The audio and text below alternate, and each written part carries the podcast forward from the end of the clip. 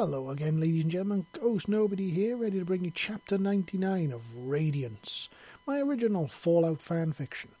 As always, I do hope that you've been enjoying this little stroll through the Fallout universe that I've been weaving for all of us.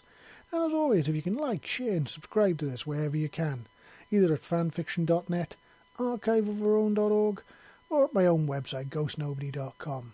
All your thoughts and feelings are welcome on the matter. And if you do go to ghostnobody.com, check out Storm Rider while you're there. I mean, if you like dragonesses, orcs, elves, and fantasy worlds filled with magic and demons and things, might be right up your street. Check it out. And also, if you're in ghostnobody.com, pop over to the Ghostly Links section. Check out Mortis on either Amazon or Smashwords. Pick yourself up a copy and help support me. Keep me doing what I love, bringing unlikely alien and mutant romance stories to you good people. So, without any further ado, let's get on with the show, shall we? Oh, but first, the usual legal disclaimer. I don't own Fallout or anything to do with it. That's all Bethesda's deal with the bugs and the glitches and everything else. I'll just keep the crazy tales. Let's get on with the show. Chapter 99 Hunter Hunted. Overwatch to all call signs. I'm in my attack position and have eyes on the target. No signs of movement. All remaining tangos must be inside. Over. Fuller said into his comms unit as he lay on the metal support of an old billboard, bolted into the side of an old ruined highway overlooking the scrapyard and the ESF that converted into a base. Felt kind of strange being back here now. They'd been watching the place for over a day now to try and gauge what was going on with them. Rather than seeing them bringing in an unidentified prisoner who had a bag over their head and was trussed up, and then leaving with what must have been one of the numbers, or possibly taking an extra squad mate, not much seemed to be happening. Wisp had finally decided enough was enough, and they decided to execute their attack plan. She'd opted to hit the base while the majority of the team was out. That way they'd meet minimal resistance while destroying their hardware, such as their primary comms and vertibirds, along with all the gear they brought with them from home. Cut off their supply route. Fuller knew that ESF teams were capable and trained of operating in the field away from their home base without support for months, if not years at a time if need be. But cutting off their supplies lines and their comms would put them royally on the back foot. Send them a message loud and clear, one that said, We know and we don't care. The position was now in Fuller could see the far side of the base, where the main building was, all that clearly. But then again, he didn't need to. It was his job to hit both the comms unit in the form of the satellite dish mounted above the vertibird on a long pylon, and then the vertibird itself by hitting the fuel tanks and trying to detonate them with the specially explosive tipped round he'd gotten hold of. The plan was simple punch a few holes in the armoured fuel tank with some regular AP rounds, and then hit the leaking fuel with a popper top to make the whole thing go up in flames. Once the vertibird went up, this would most likely set the whole place on fire and then force the remaining troopers and hopefully the numbers out into the open. They would then get hammered with fire from all the others who were set up in overlapping arcs around the only gate leading in and out of the compound. He knew that as soon as the fire opened up, they'd try and take cover in one of only a few spots, mostly around the open front end of the base. So he'd planned accordingly and he'd had Malachi set up some web traps for on them. So if anyone dove in for cover, they'd found themselves web snared, and then easy pickings for both the shooters and the two armoured claws waiting in the wings to pounce if need be. Roger that, Overwatch. We're all set down here. No point waiting any longer, I think. So, on your mark, let's get this party started. Ambush one, over and out. Wisp's reply came in clear. Fuller started taking deep breaths and holding them before exhaling slowly. He raised his scope to his eye and zeroed in on the mounting of the top, holding the dish in place. And then, with a slight additional pressure to his trigger, he fired. The dish went crashing down onto the roof of the vertibird as the mountings blew apart. As an ultra high velocity slug hit it with enough force to turn the tungsten into liquid and burn clean through the cheap steel of the pylon. Next up was the vertibird itself, and just as quick as a flash he adjusted his aim, never breaking his breathing cycle as he began to fire slug after slug into the tank housing. Thanks to the armour, the slugs managed to punch the tank without setting off the fuel. But that's where the popper top came in, and it did its job just nicely, sending the whole lot up with a loud whoosh that even he heard as far away as he was. The explosion itself was glorious, when liquid gold flames travelled up the river of fuel pouring from the ruptured tank into the rounded, large rounded pod under the vertibird. The whole thing just exploded with enough force to lift the bird itself about ten metres into the air before crashing back down in a flaming mangled wreck next to the building. It also had the bonus of effect of setting the main base itself on fire, as well as everything else in the compound. And it didn't take long for the ESF to respond. Two power armoured figures raced out of the main building, which was now a blazing inferno thanks to the aviation fuel which had gone up right next to it. No sooner had they emerged into the open than the team watching the gates opened up on them from four directions at once. Three human shooters and one arachnokai, who was kind of hanging off another billboard to give himself a decent elevation. As predicted, as the rounds began to hammer their armour, making it ring continually like a struck bell, the pair of soldiers dived for cover to either side of the front gate, and dove headfirst straight into Malachi's near invisible web traps, which sprung the second they came into contact with them. Even with power on, and armour on, and the enhanced strength it afforded them, the pair couldn't break free of the tightly wound sticky threads, which gummed them up as they tried to struggle against it, making it worse, like being stuck in a web version of quicksand leaving them very rapidly defenceless for Ven and Passer to leap into action and to close in on them from either side, using their claws to easily pierce the chest plate of each soldier, putting them down for good.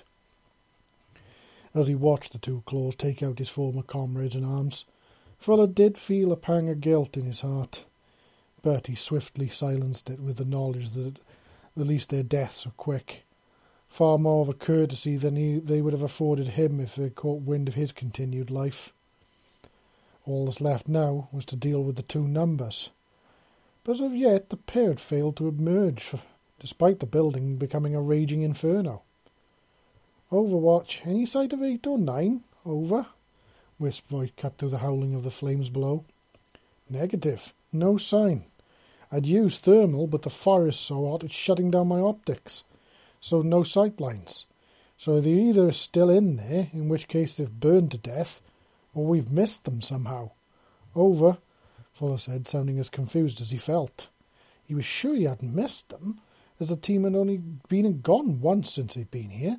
Once to bring in the prisoner that they were holding, though who that was he didn't quite know, and he knew it wasn't Glory, thanks thankfully to the size of the person. But he did feel sorry for whoever it was, because when they'd left, he'd seen them bring out a pile of plasma goo to be thrown into a pit at the back. So whoever they were, they hadn't fared so, so well. That's when it clicked. The extra member. Overwatch to ambush. I believe we've missed at least one of them. There were two guards when they left earlier, and they had an extra member with them. And I think that was one of the numbers wearing power armour. So there must be only one of them left here. Over. Fuller said. Roger. Well, all we can do is wait for the fire to burn down and then take a look, not sending anyone into that inferno on the off chance. Unless they're a pyro, I doubt they're going to fare well in there, and even a pyro needs to breathe.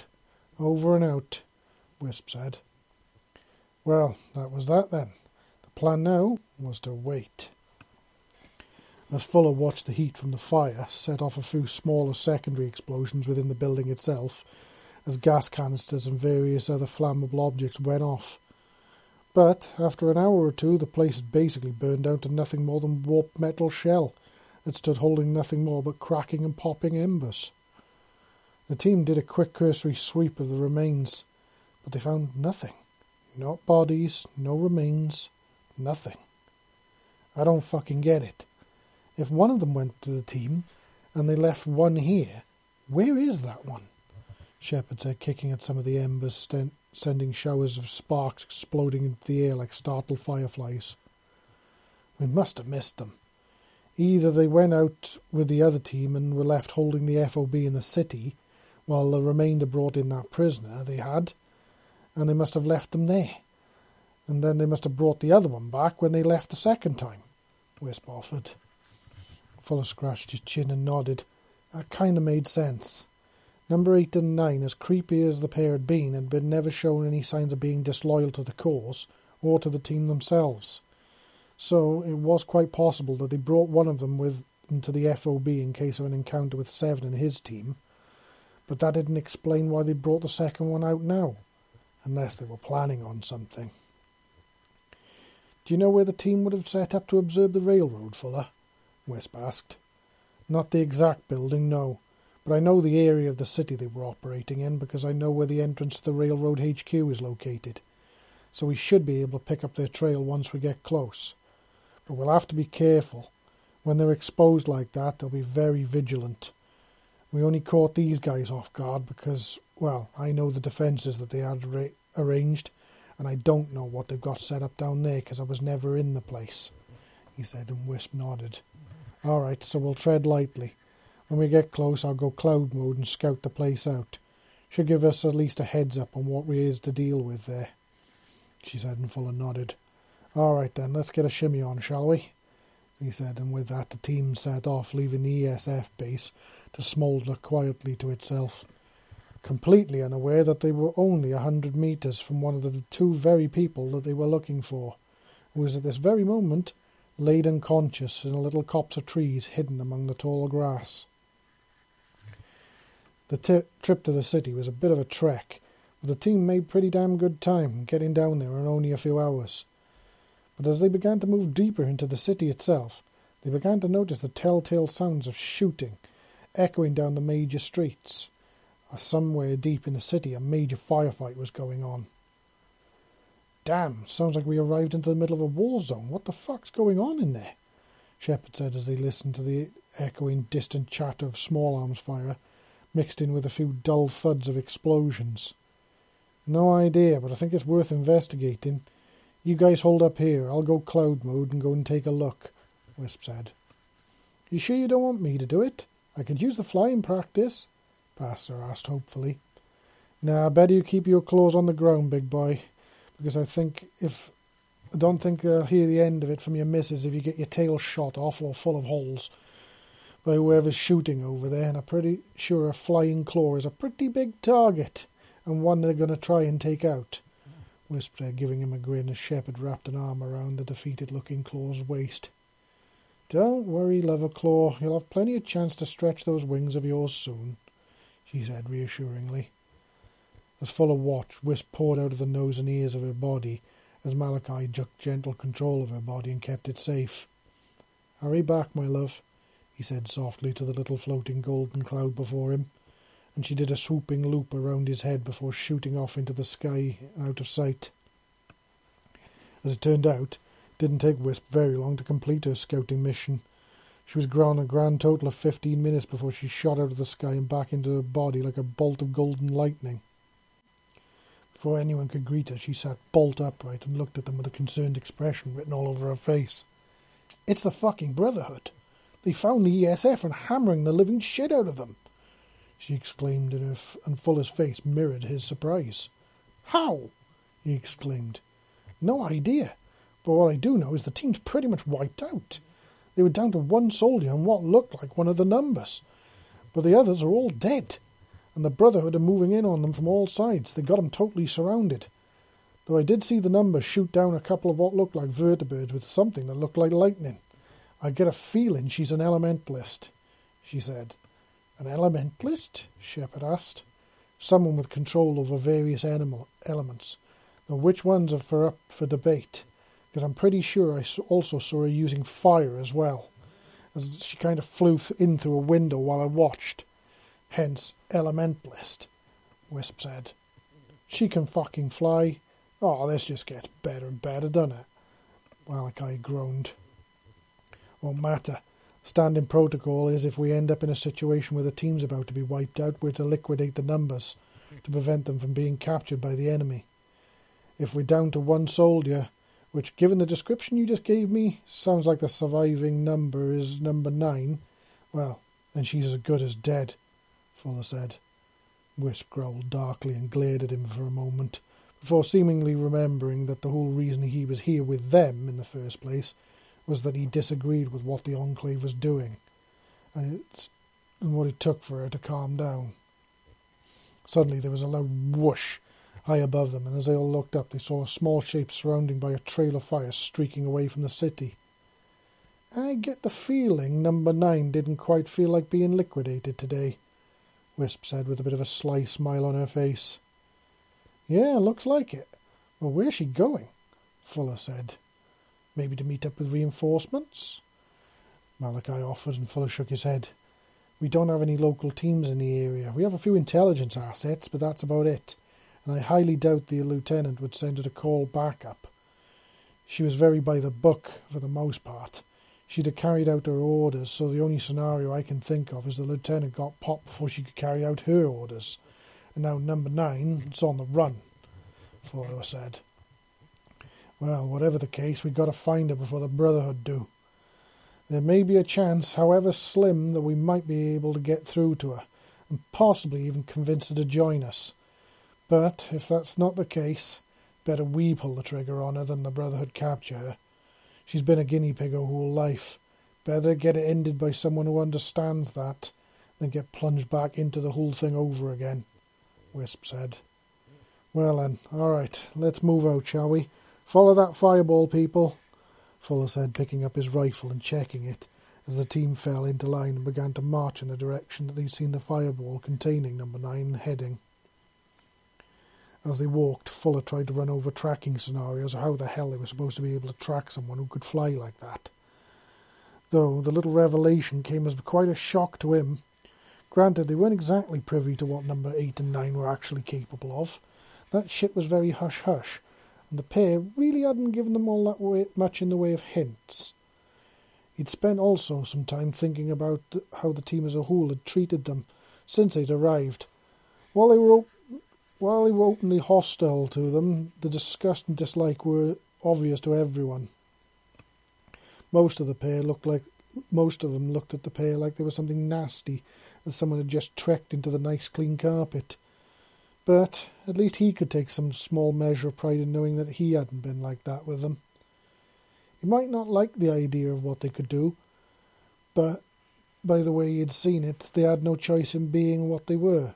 It wasn't their fault, so it did no one any good blaming them for it, or being openly hostile to them. So, in his own way, he tried to treat them with some kind of measure of respect, and some kind of empathy. And he hoped, or kind of hoped, that at least gone some way towards maybe garnering some kind of trust with them. He also remembered how Number Nine had a habit of smiling at him every time she'd, he'd seen her. She was far from ugly as, as women went, and if it wasn't for him knowing what she was, he'd have never been able to tell that she wasn't your garden variety human, just like him. But, to be fair, neither of them had been very talkative. But at least Nine had taken the time to at least greet him every time she'd seen him which was always returned, and he'd swapped some forms of pleasantries with her. Number eight, on the other hand, was a much stranger bird. He'd kept to himself, and while he rarely spoke, Fuller was always acutely aware that he was watching and analysing everything that went on in the vertibird and in the base. Plus, there were rumours floating around that he could make himself look like other people, which was disturbing to say the least, not to mention worrying, because if it was true, finding him could turn out to be a proper nightmare. But right now, they couldn't focus on him right now. They had to focus on finding number nine. Though, that was going to be easier said than done, given that she could fly. But they had two members who could do the same. What they really had to worry about is what they were going to do when they actually did find her. Could she be reasoned with? Would she even try to talk? Or would she just come out swinging? What were the extent of her powers, as none of them had been told barely anything about them or what they were capable of? So, other than what Whispered hinted on, they were kind of going in blind on that front. After a couple of hours of searching, they turned up no trace of her or her whereabouts. It appeared that Nine had gotten clean away. So, what's the plan now, boss? We've been at this for an hour, and given that she could fucking fly, she could be fucking anywhere by now. Shepard said, looking Wistful only, who sighed heavily and nodded. Yeah, you're right. Let's make camp here for the night, and then we'll head back to Diamond City in the morning. I think we're going to need to talk to Valentine about this. He's going to want to hear about this. He's probably heard about the firefight as it is already, she said, and there were thankful nods around the group, tired group. But as they began to pitch camp around the edge of the swamp, Fuller got an odd sense that they were being watched. But no matter how many times he stared into the fog and how hard, didn't yield any answers more than questions that were swirling around in the thick grey fog. The team took it in turns to watch over the others while they slept. When it was Fuller's turn, he stood on the edge of the camp with his rifle, keeping the small campfire stoked and fed while circling the area and watching for mirelurks or any other nasties that undoubtedly called this place home. But it wasn't a mirelurk that came for him that night. Yui watched as the group set up camp on the edge of the swamp. She'd heard them coming as they waded through some of the shallow pools near the hut. She'd been hiding in and decided to hide and let them pass her by. But when she'd seen who it was, she'd decided to follow them. She'd heard them talking, and she was under no doubt that this was part of Seven and Three's group. Though where the two of them were was a bit of a mystery, as none of the pe- people in the pictures looked anything like this group. But there was one face she did recognise in the group, and recogni- and when she did recognise it, it had struck her like a thunderbolt to the heart. It was Fuller. As they'd walked, Yui had made sure to remain downwind of the two massive Deathclaws that the group had with them, which, to her sheer amazement, she realised could speak, just as the reporter told them. And they treated them like normal people. Hell, She's actually beginning to get jealous that these Deathclaws seem to be treated better than she herself ever had been. She began to wonder if part of the plan Philip had told her about, maybe they'd sent Fuller to infiltrate the railroad in the hope of getting him into seven and groups further down the line, maybe? But as she listened in, using the water and the mist to keep herself hidden, she concealed the fog around her own body and made it thicker and harder for them to see through. She heard Fuller talking, and he was talking about ESF protocols and tactics. There was no way that he was infiltrating this group. He'd actually joined them. He was a traitor. That's when it clicked into place. That's how Seven's people had known where to hit them and how. Fuller had told them where the base was, and that shooting that had took out the dish and the vertibird it had had to have been him. Well, he was the team's sniper, and given his choice of weapon, the damage fit perfectly. He'd helped them to kill his own people. But the question that was driving her to madness as she followed along behind them was why? Why would he do this? Why would he join these rebels and terrorists? What in the hell was in it for him? What were they giving him? Yui couldn't shake these questions out of her mind and the more she tried to push them down, the louder they seemed to scream in her skull. She had to have answers, and she knew just how to get them. The group seemed to be giving up for the day, and as she watched, they set up camp on the edge of the swamp in a high dry place. They came they set up some makeshift camp beds from logs and gathered wood and made a few A frames, one of them set up a small fire pit right at the centre of the camp to cook food which, at the smell of it, made her stomach growl, though thankfully not loud enough to alert them. After they'd eaten all, they sat around talking and she listened in, trying to get a gauge on these people. She was so very tempted to kill them all outright. Given that she had the drop on them here, she got the distinct feeling that doing that without either seven or three present would probably be rather unwise, as who knew how Seven would actually react to such a thing? No, it was better to observe and strike when the time was right. And that's when things got weird. As she was watching, one of the group, a young looking human man who was wearing what appeared to be one of those old Chinese stealth suits, sat himself down on the lap of one of the big Deathclaws. And if that wasn't shocking enough, the big Deathclaw actually embraced him and started nuzzling the side of his face. Yui felt her mouth drop open at this display, and just as she was beginning to wonder if the Deathclaw had some kind of oversized pet to him or something, the pair actually kissed. The man just up and turned his head, planted his lips right on the mouth of the Deathclaw as if it was nothing, and the pair just stayed like that for a couple of minutes. Yui had to physically close her jaw as it was hanging down so low, but it appeared that this group wasn't through with the shocks they were going to deliver to her, because as she continued to watch, others in the group joined in. First, it was the black skinned woman who, to be fair, looked as hard as nails, and kind of had an air of a seasoned veteran around her. But just like the man before her, she planted herself in the lap of the lighter scale Deathclaw, who was in possession of rather an odd set of wings, and what appeared to be feathers all over him. But just like the other man, she seemed to have absolutely no reservations about planting a kiss right on the mouth of this claw. Then there was the other black skinned woman who was sat lounging about on the abdomen of what appeared to be some kind of spider centaur creature, who seemed to be fucking knitting of all things. She was draped over his abdomen, and when the other two had shared a kiss, this seemed to have given her some ideas, and she wrapped her arms around his torso from behind, leaned around his shoulder to plant a kiss right on his mouth, allowing his two little mandibles to stroke the sides of her face all while his hands simply kept knitting as if nothing was happening.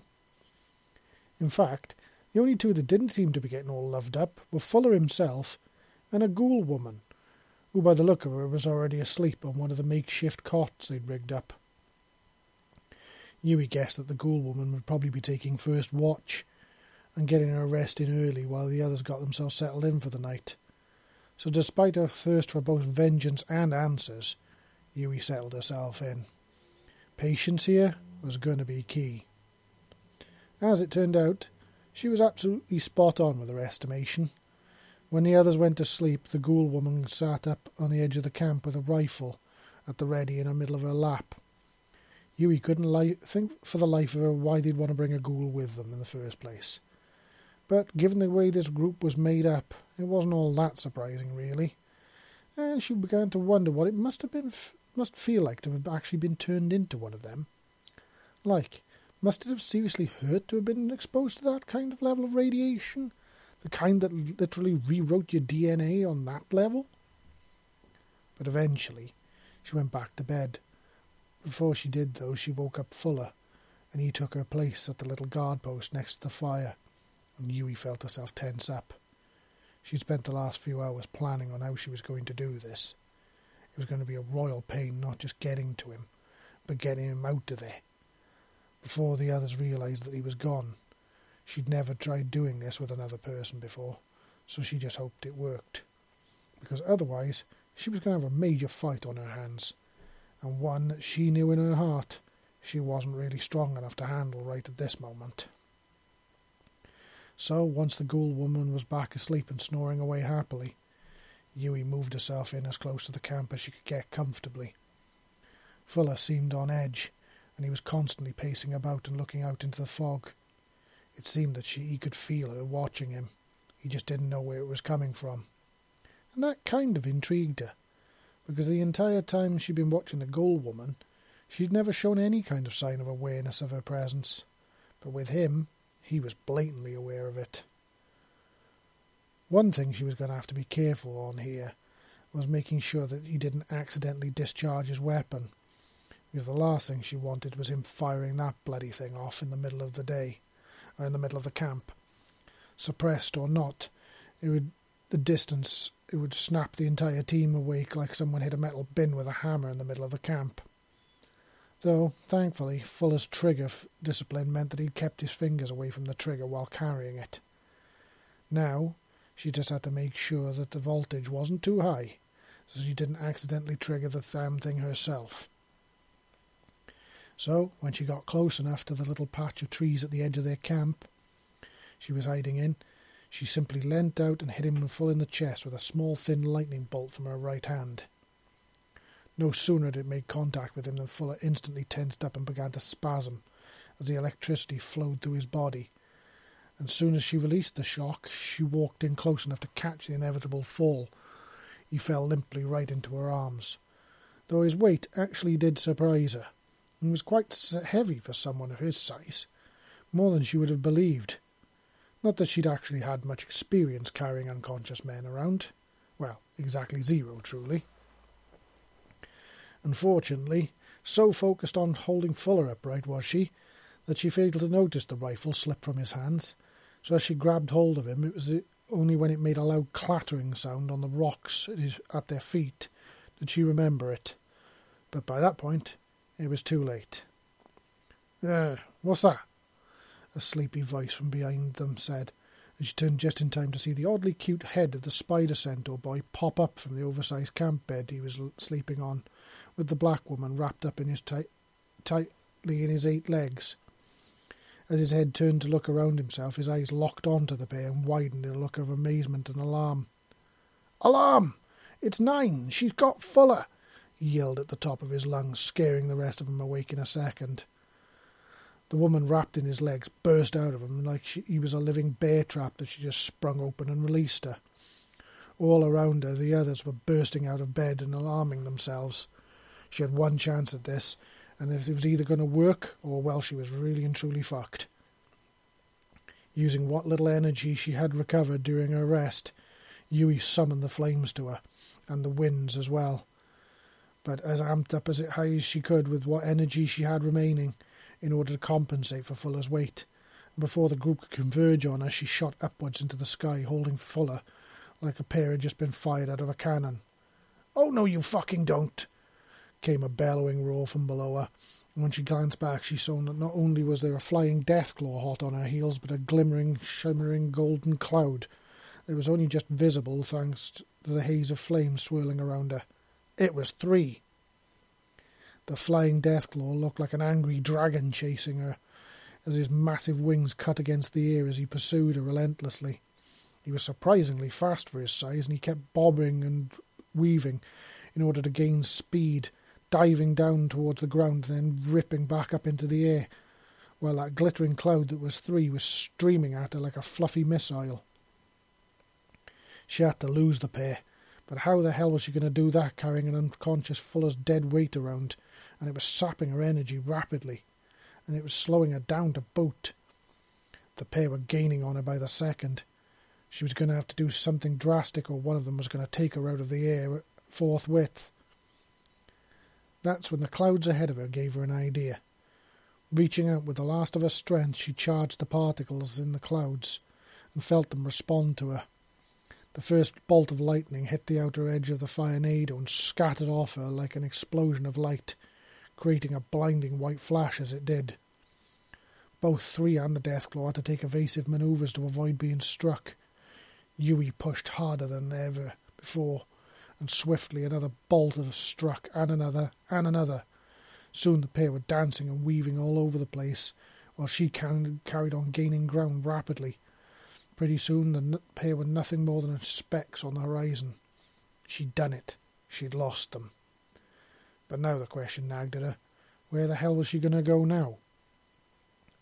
Yui had made a point of studying the maps in the area quite well when she'd been cooped up in that makeshift base and in the vertibird, so she did know that there were a few abandoned military bases in the area that were scattered around. She figured one of the facilities and at least one of them would be a good place to start. Though she'd probably have to watch out for the Brotherhood, as they kind of like to raid places like that but right now she didn't exactly have too much of an option. She was royally running on fumes, and if she didn't set down soon, she was going to fall out of the sky and kill both herself and her cargo in the fall. So, concentrating on her knowledge of the maps, she plotted a mental course from where the swamp was and which direction she'd flown in.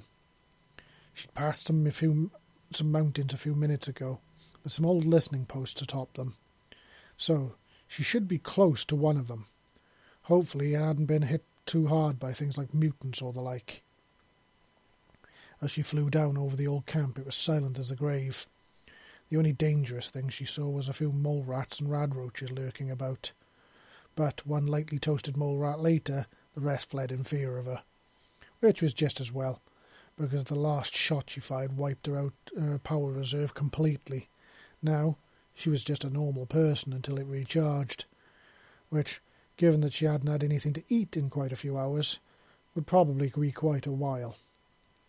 She had to get Fuller locked up or tied down or secured in some way before he woke up. So, using what little physical strength she had left to her, She half dragged, half carried the unconscious man into the base itself in search of a place to lock him down, which she rather swiftly found in the form of a billet room deep inside the place. Using some handcuffs she'd found laying around on a locker, Yui fastened his wrist together over the head bar after laying him down on one of the beds. Then, taking some wires she'd found in the same place, she tied his ankles to the foot bar, leaving him stretched out a bit. Once she checked his breathing was sound, she decided to go hunting for some food to eat. Once I'm eaten, I'm back up to my strength. Me and you are going to have a nice little chat. So don't you go anywhere, okay? She said to the still unconscious Fuller. She was actually kind of giddy. She'd actually pulled this off. Not only had she snatched this traitor right from under their noses, but she'd managed to evade three and one of their pet Deathclaws. Now, when Fuller woke up, he and she were going to have a little chat, and she really couldn't wait to hear what he had to say for himself. This was going to be interesting. So it looks like Fuller's got himself into a little bit of a jam. How is he going to be able to get himself out of this one? Is he going to be able to talk his way out? Or is her rage going to overwhelm number nine and cause him a few more problems? But is the team going to be able to find him in time before he gets himself smoked to a cinder? Only going to be one way to find out the answer to those questions, and a few more. Gonna have to tune in next time. So until next time, this is Ghost Nobody signing off and saying, I'll see you all next time.